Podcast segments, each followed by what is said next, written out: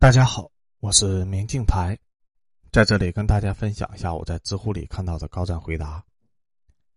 本期的问题是：有没有超级恐怖的鬼故事？答主是火柴盒。家里长辈讲过这么一个故事，据说不知道是哪一年的乱世，三个逃难的年轻人夜宿古庙，聊起了两年前的瘟疫。三个人分别说了一件自己在瘟疫期间遇到的怪事。而聊着聊着，他们发现各自的故事里面都有对方的影子，甚至三个故事串起了一个可怕的真相，而这个真相又恰恰跟他们此刻露宿的古庙有关。这是北京燕郊的一处瘟神庙，残破的大殿下，一个无头的神像前，有三个人正坐在一起烤火。听说贼兵已经到宁武关了，一个缠着诸葛巾的男子说：“是。”离京师许是只有两日的路程，唉，京师怕是早晚要沦陷了。国家遭难如此，真是比两年前有过之而无不及。一个方脸的男子边拿着一根木头扒拉着火堆，边说道：“两年前，敬德兄指的可是那场大疫。”缠着诸葛巾的男子听到这话，脸色一变。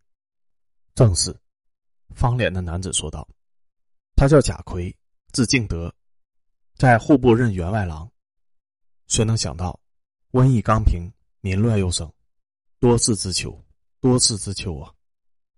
斜靠在神龙前面的第三个男人冷哼了一声：“陈兄，你可有什么高见？”贾逵抬眼看向神龙前面的男人，这个男人叫做陈寒光，是京师巡捕营的参将。陈寒光说道：“两年前的京师大疫，死者无数。”户部光是统计死掉的人都快忙死了，你这鳖孙自己贪生怕死，偷偷从京城跑了出去，不知在城外撞见了什么，又溜了回来，此刻又何须装出一副忧国忧民的样子呢？还说我贪生怕死，眼下叛贼就要打进京师了，你们不贪生怕死，干嘛也跟着我跑出来？这会儿不该留在京城替圣上分忧吗？贾逵反驳道：“好了，敬德兄，寒光兄。”都少说两句吧，带着诸葛巾的男子说道：“他叫薛子言，是三人里面年纪最大的，是堂堂京师顺天府的府尹。如今叛军即将破城，他官也不要了，跟着这两人一起扮成了难民，逃出了京城。说来两年前的大疫，都倒是邪物作祟。薛兄是顺天府的府尹，据说你还是见过那作祟的邪物。”家奎问道。唉，薛子言一缕胡须，长叹一声：“怕是你们谁都想不到，两年前京师的那场大疫的源头不是什么邪物，而是一个老太太，一个比邪物还要邪门的老太太。”第一个故事：两年前，我刚当上京师顺天府的府尹，才一上任，京师就闹起了大疫。但谁也想不到，这场疫情会跟一个进京讨饭的老太太有关系。这老太太蓬头垢面，衣衫褴褛，模样和寻常的乞丐没有什么区别，但是她却很少向路人主动的讨要铜钱，而是四处打听一个叫做何三宝的人。他说何三宝是他的儿子，在京师当大官他这次就是专程来城里面找他办事儿的。可惜京师太大了，他不认路。倘若有人能够帮他找到儿子，他那个做大官的儿子一定会好好报答的。何三宝这个名字一听就不像是达官贵人，而且老太太又说不出自己的儿子到底做什么官因此大家都是当他发了疯。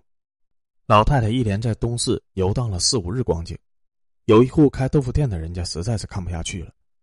这家的主人姓周，心地善良，可怜这老太太进城找不到儿子，于是就把老太太接到自己家里，想着日后让店里的伙计一起帮忙打听一下何三宝的消息。结果没有想到，这才接回家第一晚就出事儿了。老太太到了老周家里，老周就让家里唯一的一个佣人朱三给他备了木桶，让老太太自己洗个身子，再换身衣服，准备等老太太收拾妥当了，就把老太太安排到客房去睡。结果等老太太洗干净出来以后，老周看到老太太那张脸，忍不住后背一凉，他总觉得这张脸长得有些奇怪，尤其是那双眼睛，莫名的诡异。怪怪的，看得老周有些瘆得慌，但具体怎么个奇怪法，他一时半会儿也说不出来。老周也没说什么，强压下心里的困惑，让朱三带着老太太去客房休息。到了夜里，老周却翻来覆去的睡不着，一闭眼就总觉得那老太太那双怪眼在盯着他。他开始细细的琢磨，琢磨来琢磨去，突然恍然大悟：这老太太的眼睛，长得也太像鸟眼睛了吧？眼球向外突出，眼黑像一个小圆点一样落在眼盘上，这不跟家里那只八哥的眼睛一模一样吗？老周越想越是焦虑，以至于压根睡不着觉，在床上辗转反侧，想着等到天亮再去打探个究竟。可谁想到，到了后半夜，出事情了。后半夜躺在床上睡不着的老周，突然听到门外有稀稀碎碎的声音，像是什么东西在地上爬。最恐怖的是，那个声音好像还离自己的房门越来越近了。突然，咚咚咚，有人在敲他的房门。老周这下可被吓得不轻，他的夫人孩子走娘家去了，这院子里现在就住他自己、朱三和老太太三个人。这咚咚的敲门声。难不成是那个长了鸟眼的老太太吗？他哪敢去开门呢？就缩在被子里，心想自己这是乱发什么善心呢？居然招了个不明不白的妖物。可那房门被敲了一会儿以后就不响了，但接着又是一阵稀稀碎碎的声音，而且是沿着墙发出来的。不一会儿，那声音居然跑到了老周脑袋靠着墙的方向。老周抖得更厉害了，因为再往上一点的位置就是窗户了。果然，外面那个声音听起来是想往窗户边挪。老周吓得从床上立刻跳了起来，缩到了床的另一头，死死的盯着窗户。不一会儿，窗户上出现了一个黑影。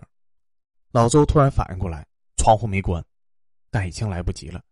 窗户被那个黑影一下子推开，一张黑纸怪脸出现在了老周面前。掌掌柜的，救救我！居然是朱三。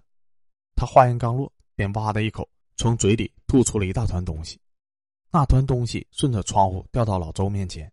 他借着月光看去，那黏黏糊糊的东西居然是一团带着血的肉。老周再也受不了了，他连滚带爬的跑下床，跑出了屋子，跑到大街上，在临近五更天的夜里没命的大喊起来。他连夜报了官到我顺天府上，我便立刻差人去他家里调查。到了他家，却发现那老太太已经不见了。只有朱三发黑发臭的尸体倒在了老周的正房前，身后拖着长长的一道血痕，还有他吐出来的血肉。想必你们也知道，这朱三的症状跟后来传遍京师的怪病一模一样。官差自然立刻去找了这老太太的下落，没多久便抓到了她。而据抓他的检校说，这老太太不仅眼睛像鸟，连手长得也十分怪异，五根手指格外细长，手背和手指上。都像是鸟爪子一样布满了极深的纹路，看起来格外的骇人。简孝带着老太太回了顺天府，问我该如何处理。我心想，这般邪物哪还需要再审，当院烧死算了。于是几名官差便在后院架上了火堆，将这怪妇绑了，直接点火焚烧。这怪妇被烧之前，居然还在大呼冤枉，说他是京郊何家寨来的，只是想寻自己的儿子何三宝。可这老怪妇一开口，声音听起来同样分外的邪气。火焚烧起来，这老妇在火中凄厉哀嚎，声音竟像是怪鸟的叫声。我本以为怪妇被烧死，一切自当恢复往常，可谁能想到，没几日，京城中得了朱三一样怪病的人越来越多，他们都是突然便呕吐血肉，反复不止，最后气绝身亡，通体发黑发紫，连最早收留这老太太的老周。乃至抓捕怪妇的检校也发病而亡。细查下来才知道，这些病人得病前多少都曾接触过这老太太。乱世出邪虫，这是大凶之兆。我怕圣上闻听不悦，便严禁城内传播这怪妇的事情。加上见过这怪妇的人多半都暴毙了，所以此事绝少有人知道。而后来的事情你们也都知道了，这怪病在整个京师疯狂蔓延，上上下下乱作一团。若不是我后来力排众议，把城中所有染了怪病的人陆续安排到城外，这瘟疫继续传下去，怕是至今都消停不了。至于这老太太究竟从何而来，就谁也说不清了。薛子言说完，又是一声长叹。他抬头看看眼前的贾逵，却发现贾逵一言不发，似乎在想什么事情。他又转过头去看陈寒光，却陈寒光的表情同样有些凝重。夜风又大了一些，听起来就像是怨鬼的哀嚎。这哀嚎盖住了另一些不同寻常的声音。这个声音正渐渐的向着破庙逼近，可破庙里的三人似乎都没有察觉。陈寒光突然说：“你说这老妇是来找一个叫何三宝的人？”薛子言点点头。陈寒光说：“哎，这倒真是世事难料。因为这个何三宝其实是我巡捕营下的一名游击，因为我赏识他的能力，便提拔他当了我的亲兵，还让他对外宣称是我的从弟，自称叫做陈六定。”什么？薛子言和贾逵均面面相觑。那那他现在人在何处？薛子言问道。他死了。陈寒光说道。陈寒光看着另外两个人，开始一字一句的讲起何三宝的故事。何三宝是三年前入京时巡捕营的，也因为喜欢他一身力气，为人又耿直，所以在一堆新兵里面对他格外的照顾，还提拔他做了爷的亲兵。当然，也怕其他的士卒会心生嫌隙，于是便让他自称陈定六，是爷的从弟。当时京师大疫，城里每天都有大量的死人，东城的尸体由五城兵马司的人处理，西城就交我们巡捕营的兄弟负责。这些得病死去的人，尸体一般都得搬运到城外烧掉，但是还有一些有钱的人家，他们哪里愿意跟这些穷苦人家一起烧掉啊？于是便赏给我们一些钱。托我们特殊关照一下，找个地方埋了，也算入土为安。埋尸体不算什么重要的活计，爷便委托陈定六全权负责。谁能料想，爷看错了这小子，他居然想着去捞那些死人的钱。白日里尸体刚埋下去，他夜里又给偷偷的挖了出来。原因嘛，当然是这些城里的有钱人多半带了陪葬的金银首饰。陈定六挖尸就是要偷当时一起埋下去的珠宝。也不知道他从死人身上偷了多少的珠宝，但听底下人说，那段时间陈定六的确阔气了不少，夜夜都去胭脂巷喝花酒。直到有一晚，他喝完花酒回来，一个人晃晃悠悠的往巡捕营的营房走。当时已经临近夜尽，更夫敲了一更的鼓。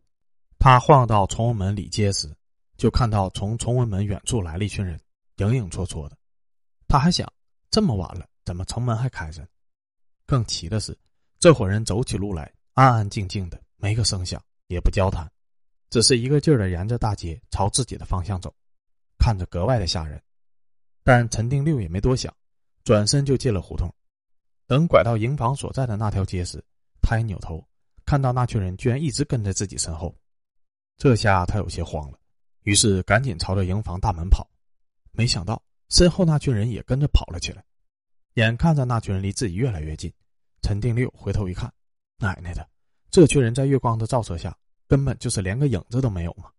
而且这些人脸上、身上全都是土，就像是刚从土里爬出来一样。陈定六吓得大叫起来。好在当时营房的门口还有人巡哨，看到陈定六慌慌张张的样子，连忙把他让了进去。陈定六刚一跨进营房的大门，身后那群人便不见了。他气喘吁吁的问巡哨的兄弟：“可曾看到他身后有人？”但巡哨的兄弟却摇了摇头。虽然惊魂未定，但既然已经回到了营房，陈定六便觉得安全了不少。有兄弟见陈定六大汗淋漓，也问他发生了什么。于是陈定六便把自己方才遇到的怪事都说了。兄弟几个纷纷安慰了他两句，陈定六这才定了下神，回他自己的游击房睡觉去了。结果第二天一大早。有人居然在院子里发现了许多杂乱的脚印这些脚印一直延伸到陈定六的油漆房前。那个士兵不敢冒失的进去，便来把爷叫醒了。爷以为陈定六这鳖孙招了什么不三不四的人，就过去一脚把他房门踹开了。结果怎么着？陈定六人都不见了，连同他偷来的那些金银首饰也全都没了影子。这陈定六可是巡哨的兄弟眼睁睁看着进了营房的，这凭空就没了。你们说吓不吓人？我点了几个兵，连忙顺着那些脚印寻出了营房，结果发现这些脚印居然到了城外的一座破庙前。这下我那几个兵没有一个人敢进庙了。为什么呢？因为之前他们就是把那些尸体埋在了这破庙里面。陈洪光说完，咂了咂嘴，意味深长的看向了贾奎和薛子言。贾奎被陈洪光冷不丁的一看，突然没来由的哆嗦起来。陈寒光吼道：“你怕什么怕？”贾奎颤巍巍的说：“串串起来了。”“什么串起来了？”贾奎说：“这些事情都串起来了。我们遇到的是一家人，一家人。”薛子言忙问：“到底是什么？”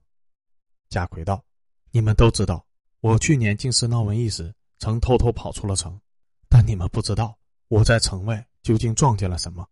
莫说别人，就是你陈寒光。”怕也要吓得屁滚尿流。第三个故事是去年京师大疫，死者数不胜数，我是怕了，所以十月初九我就托关系从京师跑了出来，想去山东避一避，可没成想一到燕郊，才发现城外比城里更加的可怕。那天起了大雾，我在官道上走得饥寒交迫，经过的村落都鸦雀无声，看不到半个人影，怕是整村整村都因为瘟疫而死绝了。要是我怀里揣满了银子，也没处死去。大概到了薄暮的时候，我终于在一座村子口遇到了一个瘦的皮包骨头的老汉。那个小老汉正一个人坐在村口抽旱烟，表情有些呆滞。我连忙去问他：“村里人呢？”老汉也不看我，一边抽烟一边答道：“死了，死了。河村就剩下小老儿我了。”我又问他：“有吃的吗？”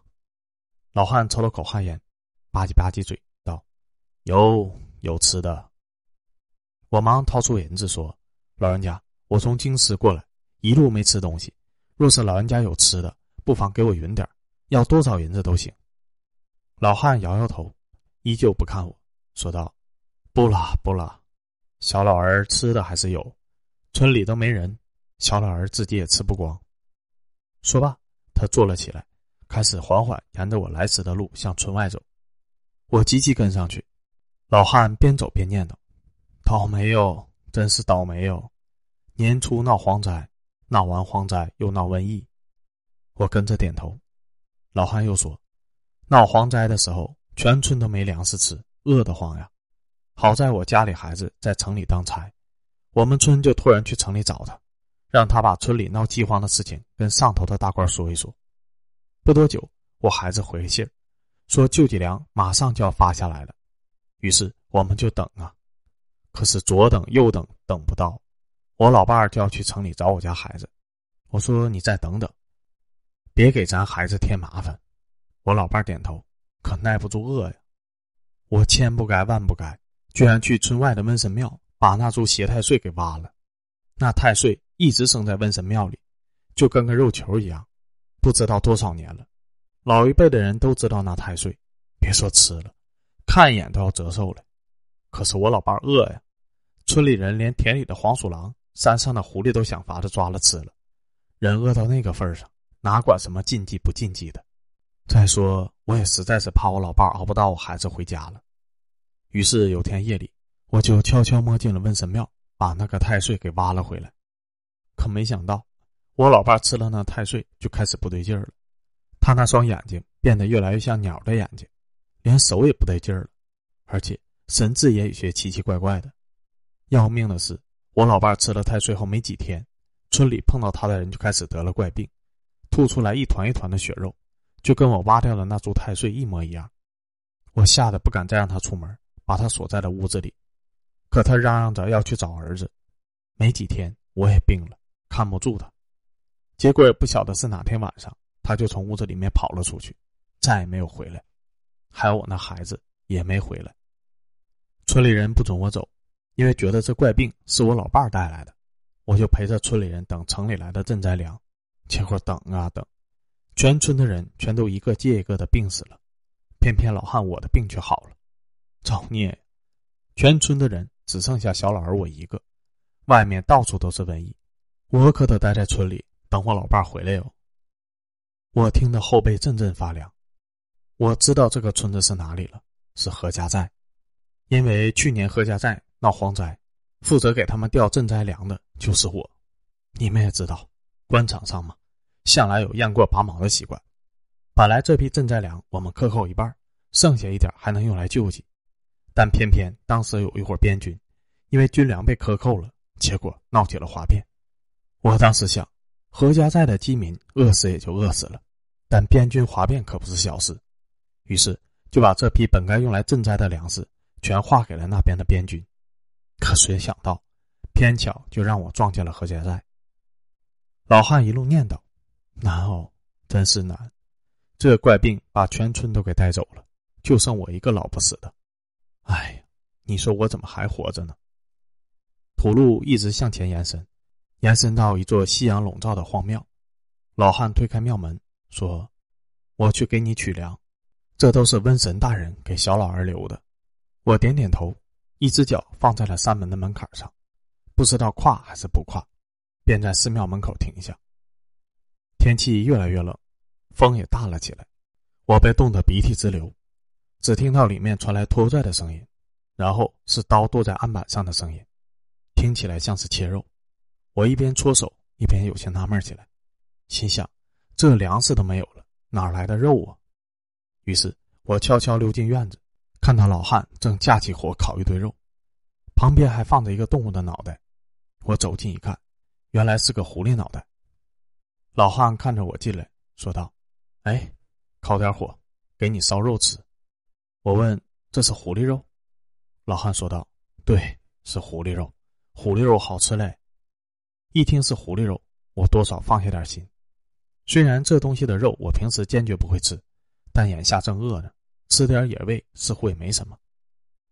我们这村子就属狐狸多，人没了，狐狸就乱跑。我待会儿带你去看，那边配店里还有好多我打的狐狸，够吃够吃。没有赈灾粮也没关系，小老儿我吃狐狸，哈哈。老汉一边穿肉一边说，我点点头，看着老汉一点点将肉串起来烤，我也跟着烤了一会儿火，身上暖了起来，鼻子也渐渐通了气，结果一阵刺鼻的恶臭便涌进了刚通气的鼻孔，我想。这些狐狸肉不会已经臭了吧？于是问：“这狐狸肉是放久了吧？”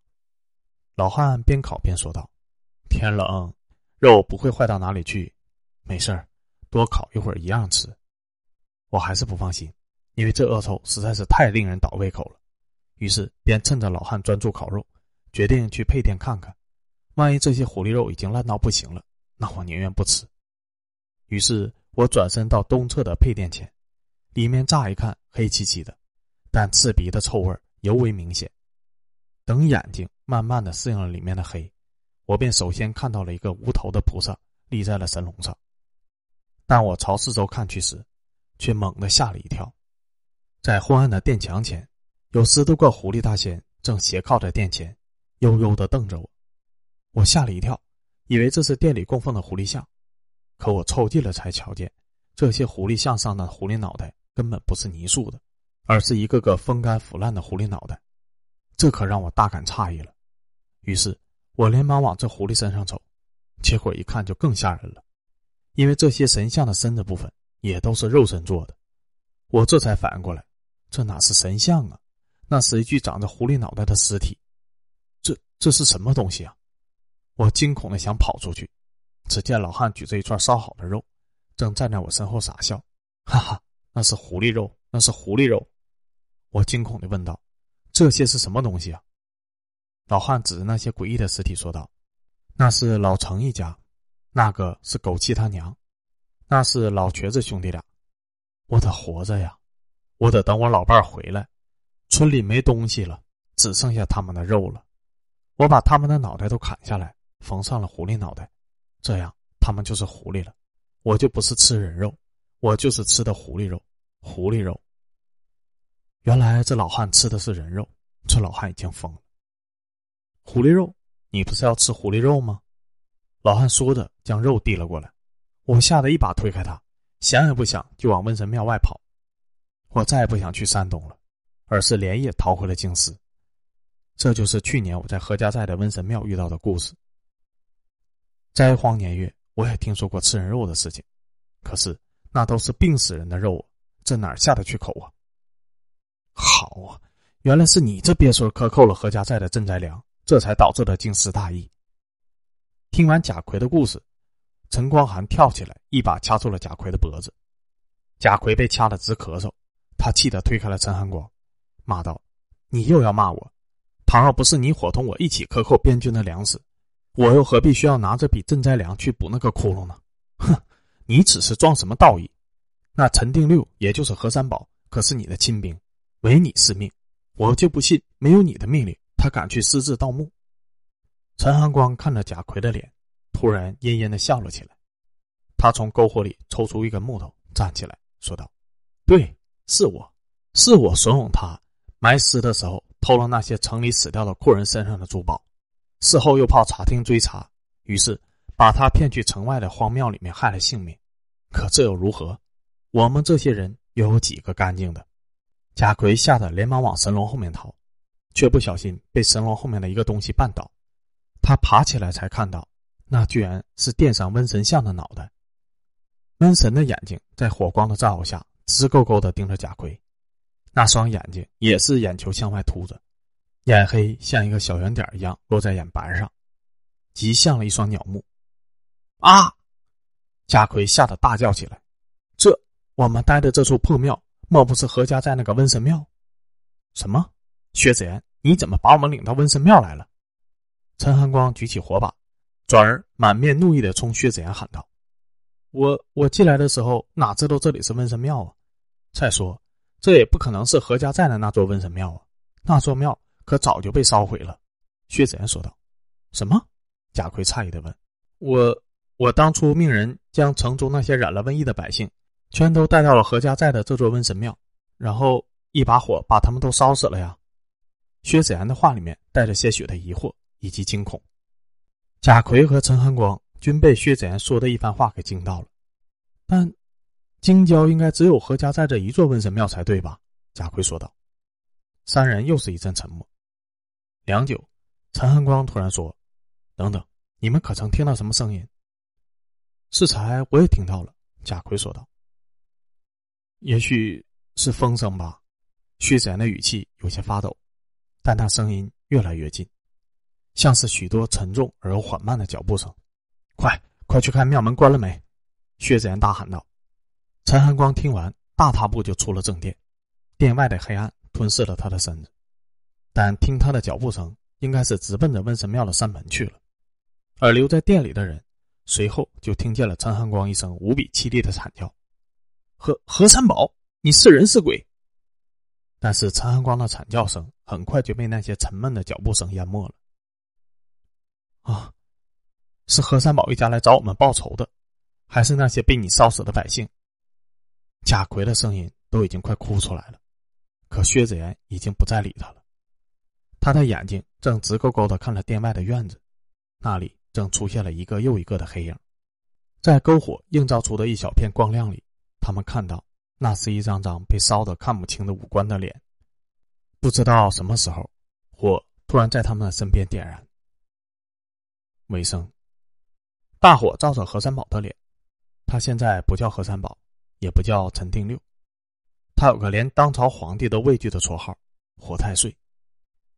两年前，他被陈寒光骗去何家寨的瘟神庙，和那些得了一病的人关在了一起。陈寒光本以为他会跟其他人一起被烧死在庙里，但万万没有想到，何三宝在瘟神庙遇见了那个吃着人肉、已经有些疯掉的父亲。他的父亲认出了儿子，于是让何三宝躲进了瘟神庙的枯井里，自己用身子盖住了井口，活活替何三宝挡住了大火。何三宝在井底待了一天一夜以后，也开始呕吐血肉，但天不该绝他，昏迷中的他胡乱抓了一把井底的怪草吃下了，居然把病治好了。他从瘟神庙死里逃生后，更改姓名，四海云游，看到全天下都是民不聊生，于是。干脆聚众起义，没想到半年时间，烽火便燃遍了大半个帝都。就在他打下宁武关，朝着京师进发的时候，手下的斥候告诉他了陈寒光等人的行踪。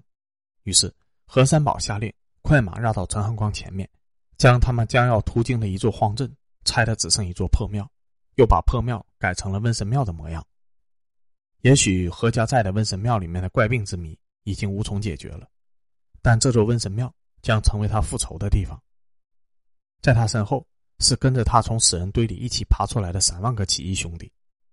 那三只臭虫已经得到了惩罚，但这不是结束。透过冲天的火光，他仿佛看到了真正的终点。前方那座巨大的城，那颗帝国的心脏。